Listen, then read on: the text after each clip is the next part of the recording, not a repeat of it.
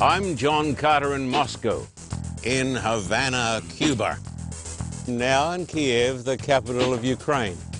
I'm John Carter in Petra, right here in communist China, reporting from India. Hi, I'm John Carter in the Solomon Islands. I'm John Carter in Soweto, from El Salvador.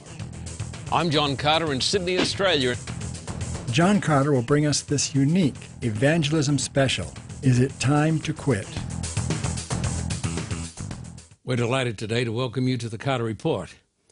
We welcome our viewers across the great land of the United States of America, down into Australia, across Ukraine, and by satellite systems around the world. We thank you for joining us today. The program today is called Evangelism Special is it time to quit? Should we give up? Is it time to quit preaching the gospel? Because times are tough. Money is hard to get. Is it time to quit? Somebody came to me not long ago and, and said rather wisely, uh, You're getting pretty old. uh, don't you think it's time to quit? I told them this story. I had a friend in Australia many years ago. He was an old minister of the gospel, Pastor W. M. R. Scragg.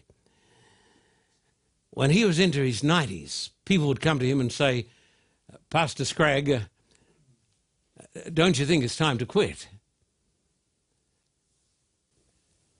And he'd say this When I think of the man on the cross, I can't quit. So it's not about me, it's about the man on the cross. When I think of the man on the cross, I can't quit. Why do evangelism? We're going to talk about that today. But firstly, let us answer the question what is evangelism? Most folks have got no idea. I'm talking about people in the church most folks have got no idea at all what evangelism means.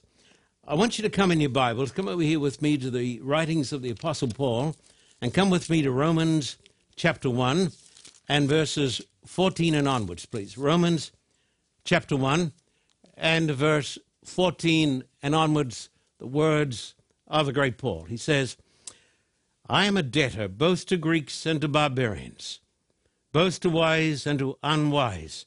So, as much as is in me, I am ready to preach the gospel to you who are in Rome also. For I'm not ashamed of the gospel, not ashamed of the gospel of Christ, for it is the power of God to salvation for everyone who believes, for the Jew first, also for the for the Greek person, the Gentile. There was reason in the days of Paul to be ashamed of the gospel. How could a person ever support the idea that God became a man uh, and was crucified uh, as a common criminal? For most people, that was a cause of shame. But Paul says, I'm not ashamed of the gospel people who are opposed to the gospel do so in their ignorance. Ignorance. Uh, what do I mean by this? The very word evangelism means to preach the good news. The word evangelism comes from the Greek language, and in the Greek language, the word gospel is evangel. And so, if a person is opposed to preaching the gospel, um, I would venture to say it is because that person doesn't understand the gospel of Christ. This is a very, very serious charge to make. But how can a person be opposed uh, to the cross of Christ? Because evangelism is the preaching of the cross of Christ. And the Apostle Paul, I would like you to note this, my brothers and my sisters here in Southern California. The Apostle Paul was not an armchair theologian. He did not sit behind a desk. He did not just attend uh, committee meetings. I doubt if he attended any. He was an evangelist, a preacher of the gospel. He said, I'm a debtor to all men and women because all men and women are lost without Christ. This is a, a terrible statement. It's an inflammatory statement. Many theologians, especially in Southern California, would disagree with me that all people without Christ are lost. Why do you think Paul went trampling around the world uh, preaching the story of a crucified man if people were already saved? We are not naturally saved. The world is lost without Christ. That's why he said, I'm a debtor. Then he said, I'm ready to preach the gospel. I'm not ashamed of the gospel. Many years ago, the story is told of a, a young man and his little baby sister. And there came a, an horrendous fire and it swept through their, their home. The parents were away. And uh, the young man waded into the fire and he plucked his little sister as a brand uh, from the burning. Forever he was scarred, forever he was blind. And you could see this couple walking down some of the streets of Washington, D.C., beneath the beautiful trees. People would say, Who is the ugly man and who is the beautiful girl? Is she not ashamed to be seen with him? And if you were to say to her, Aren't you ashamed of this man? She would say, No. He got his scars saving me. Jesus got his scars saving us. He got his scars to save us from the fire. How can people say they do not believe in evangelism? What an abominable idea.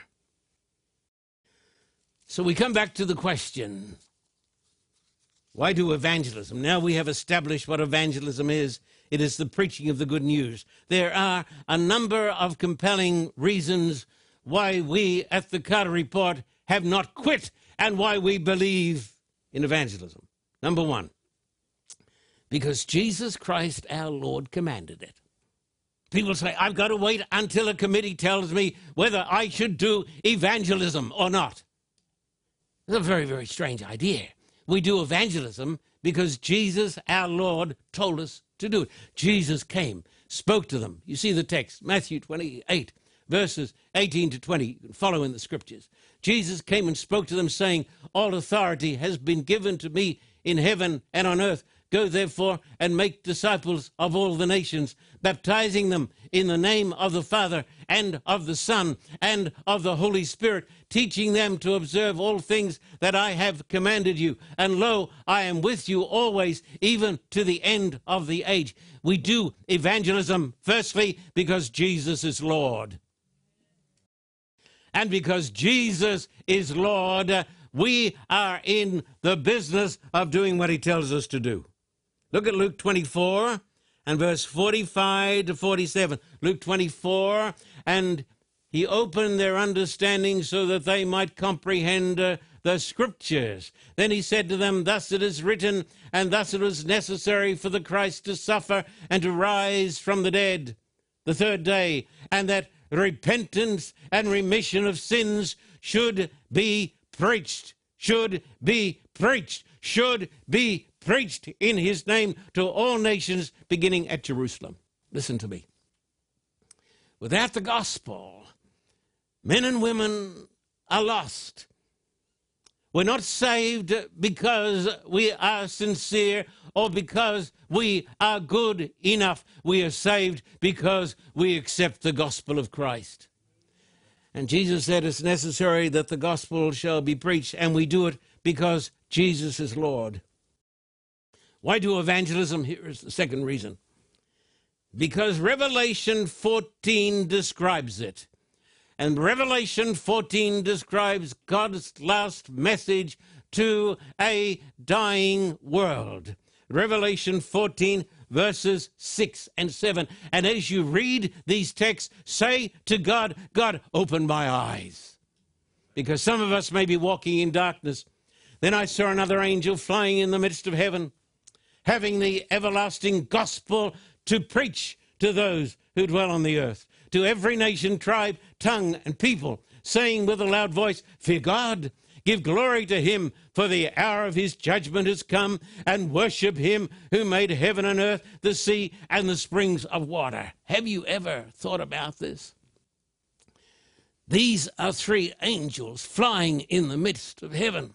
This is talking about a worldwide proclamation. It is not just talking about friendship evangelism over the back fence. Now, friendship evangelism over the back fence is a very important part of evangelism. But there's far more involved in these words here. And another angel followed them, saying, Babylon is fallen, is fallen, that great city, because she has made all the nations drink of the wine of the wrath of her fornication. And a third angel followed them, saying with a loud voice, saying with a loud voice, if anyone worships the beast in his image and receives his mark on his forehead or on his hand, and it goes on to say he's going to drink of the wine of the wrath of God's fury. I, I was talking to a minister back in Australia. I said, My friend, this is talking about a worldwide public proclamation the angels are flying in the midst of heaven. In fact, the Greek word can be translated the eagles. You've seen the eagles soaring up high. Everybody can see them. This is not something which is done in a corner, my friend. It is a, public proclamation. It is something big. Now, some people don't get this because they don't understand Scripture. And what they try to do, they try to keep the angels down uh, with the turnips and uh, with the cabbages. But the Bible says the angels are flying in the midst of heaven. This is more than anything else a public proclamation of the truth of God's word for these last days. And what do they preach? They preach the gospel. They preach the judgment hour message. They preach the truth that God is the creator, Christ is Lord. They won against the beast, the image of the beast, and the mark of the beast, and they call people to keep the commandments of God and have the faith of Jesus. The public proclamation of that message is the most important enterprise that has ever been given to the human race. Nothing compares to it or with it. It is a worldwide public proclamation, and that is why we do evangelism, because it's biblical. Why do evangelism? Here's the third reason. Because the church started with it. I have a great friend in the United States, uh, rather, I was going to say in Australia, great friend. I've got him in the United States too, but I've got a great friend in Australia.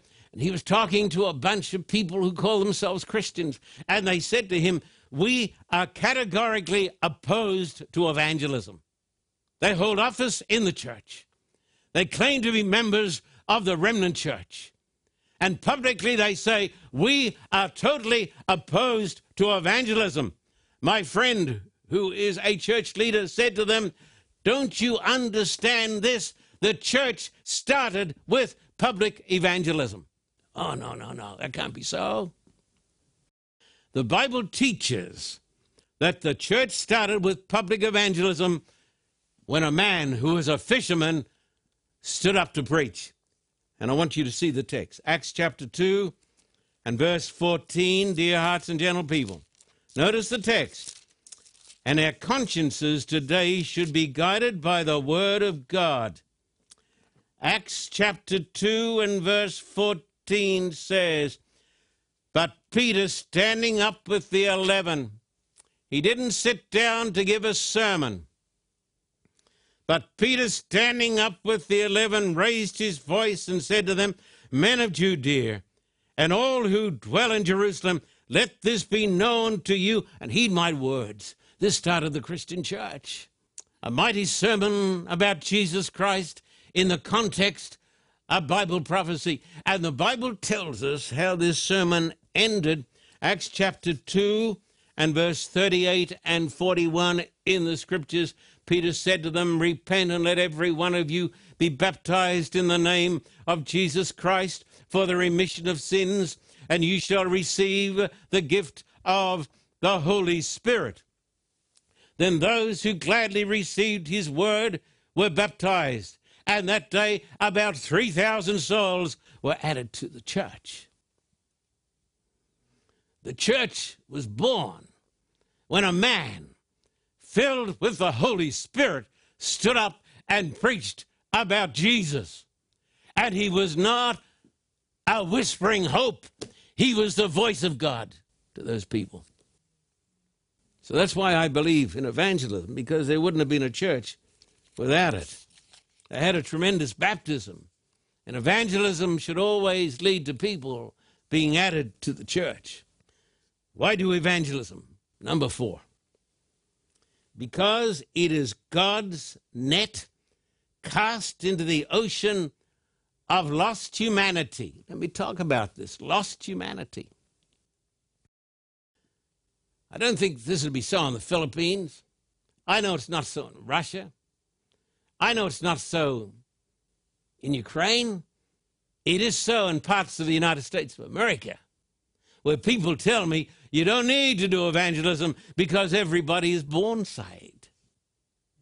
And everybody will get to heaven unless they rebel against God personally. So, I guess if that is so, the best thing to do is to keep it quiet and not give them the opportunity of rejecting. I believe uh, that men and women without Christ are lost. And that is why we are called to do evangelism. It is God's net cast into the ocean of lost humanity. Matthew 13 47 is the text I want you to see. Matthew 13 and uh, verse 47. Again, kingdom of heaven is like a drag net that was cast into the sea and gathered some of every kind. God has got a drag net. It's not just throwing out a fishing line here and there, and that may be good and appropriate. But it certainly does not do away with casting out a net. Would you like to know why public evangelism today is opposed by many people? It's because the devil hates it. The devil hates it. Because evangelism is the net that is cast into the ocean of lost humanity and brings in souls to the kingdom. Now, I'm going to tell you point number five now. This is pretty important. Here it is. Here it is. Why do evangelism? Wait for this. Because the preaching of the gospel is powerfully effective when accompanied by the Holy Spirit. I'm not an armchair theologian. I'm not a theorist. I've met so many people who believe in the philosophy of failure. I've had people come to me over the years, more than half a century of preaching, and they say, But don't you know it doesn't work anymore? Oh, is that so? Who told you that? The devil? Don't you know it doesn't work anymore? Don't you know that it's useless today to try to do great campaigns because people just are not going to come. Now, I will admit it's tough. And that's one reason people don't do it. It's tough. It demands consecration, it demands hard work, it demands ability, and it demands something else. I'm going to tell you something else what it demands it demands money. People have said to me, but these campaigns that you run, they're terribly expensive. Hey, you kidding? How much value are you going to put upon a soul? You're going to tell me it's not, you couldn't run a campaign for a million, a, a million dollars? That would be an abomination to run a campaign. What? Maybe we should be talking about 20 million. Please. It depends upon your vision. It depends upon what you believe. It depends whether your faith is apostolic or apostate. I believe this. I believe, and I'm not an armchair theologian. I've had people come to me in Australia, and I'm an Australian with American citizenship too. But I've had people come to me in Australia and they say, but you know, you can't do it anymore. It's impossible. I said, excuse me, if my memory's still working, weren't you one of those who came to me at the Sydney Opera House and said it wouldn't work?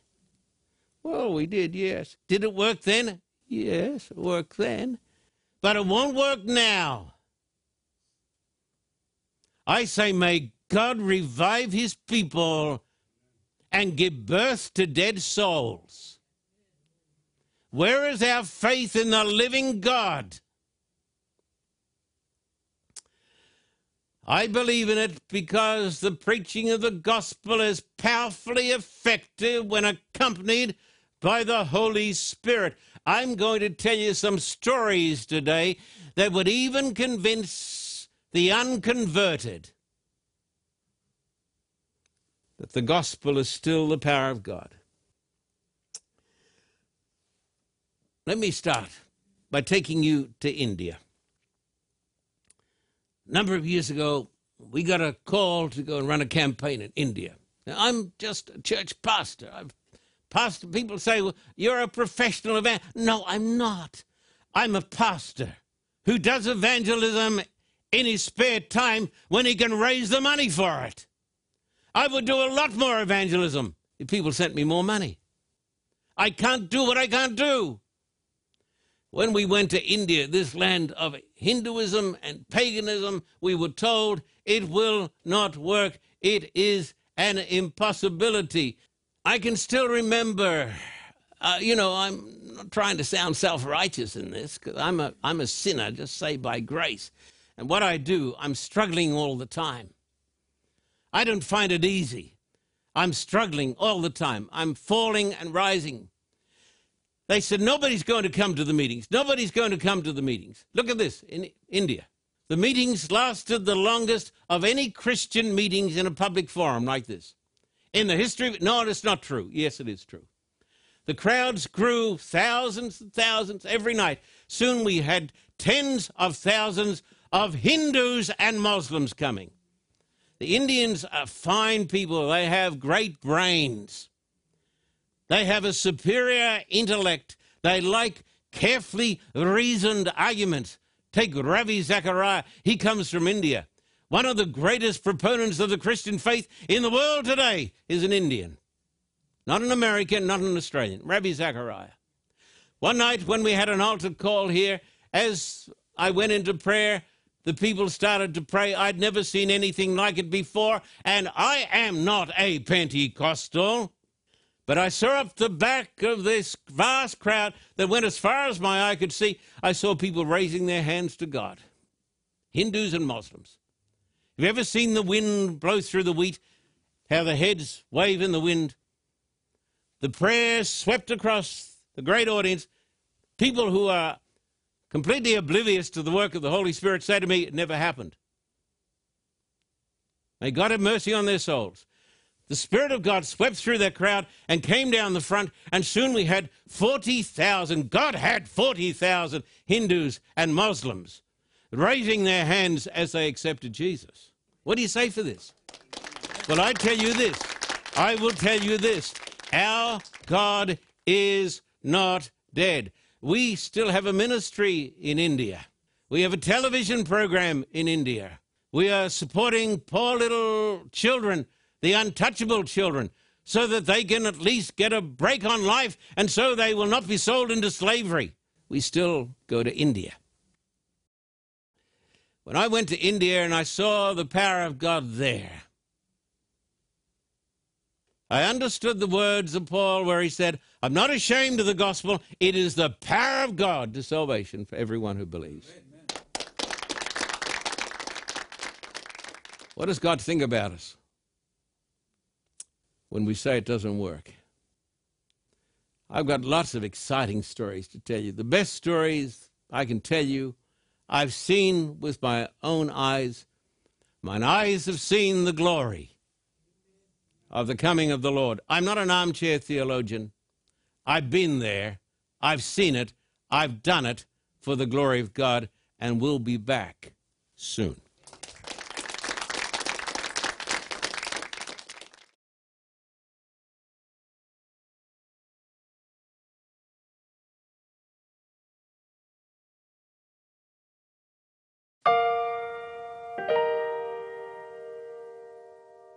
Hello, friend. I'm John Carter. Behind me is the great city of Manila, the capital of the Philippines.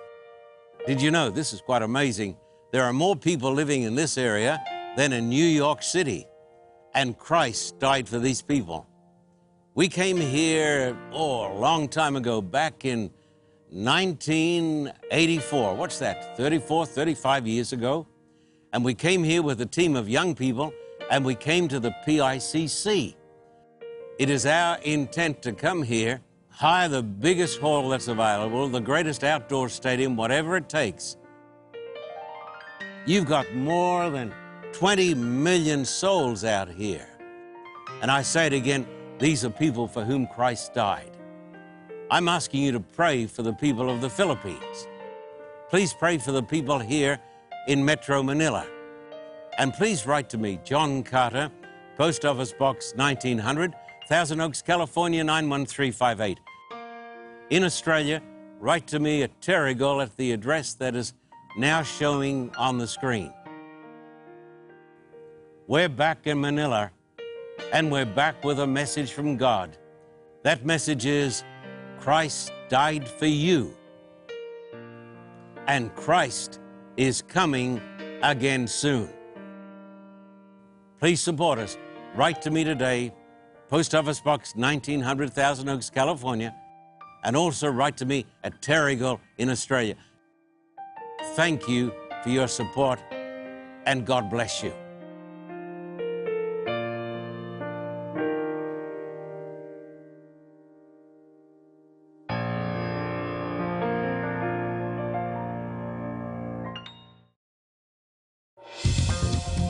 For a copy of today's program, please contact us at P.O. Box 1900, Thousand Oaks, California 91358. Or in Australia, contact us at P.O. Box 861, Terrigal, New South Wales 2260. This program is made possible through the generous support of viewers like you. We thank you for your continued support. May God richly bless you.